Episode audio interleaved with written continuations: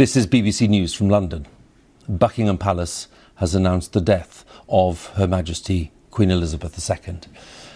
In a statement, the palace said the Queen died peacefully at Balmoral this afternoon. The King and the Queen Consort will remain at Balmoral this evening and will return to London tomorrow. BBC Television is broadcasting this special programme reporting the death of Her Majesty the Queen.